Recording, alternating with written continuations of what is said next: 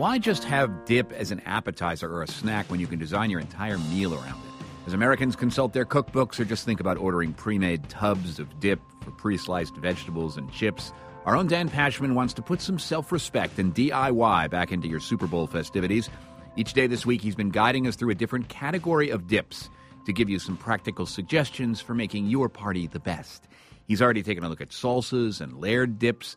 Main course dips already have a name, of course fondue. But of course. But who would serve fondue on Super Bowl Sunday? Dan Pashman is the host of WNYC's Sporkful podcast and author of Eat More Better How to Make Every Bite More Delicious. His name for these dips has way more gravitas. Entree dips. Harumph. No, that's not an oxymoron. I know people think of dips as a type of snack, but some dips are hefty enough to be meals. Especially at the Super Bowl, you don't want to serve a sit down dinner while you're trying to watch the game and socialize. I think it's a perfect day for hearty, filling dips.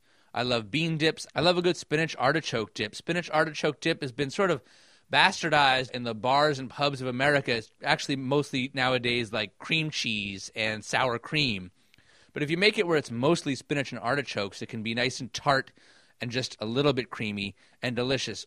Also, egg salad, tuna salad, chicken salad. These are all great entree dips. You know, there's nothing wrong with serving dip for dinner. Today's daily dip, our entree dip, is clam dip. We're going to post this recipe to the takeaway website. My friend Hugh Merwin from Grub Street made this clam dip, and it is fantastic. Now, for the chip pairing, Hugh recommends sturdy potato chips, which will work really well. But I want to take it to another level. For this, I recommend the Tostitos scoop chip turned upside down. Make it into a dome. Place it on your fingertip like it's a thimble.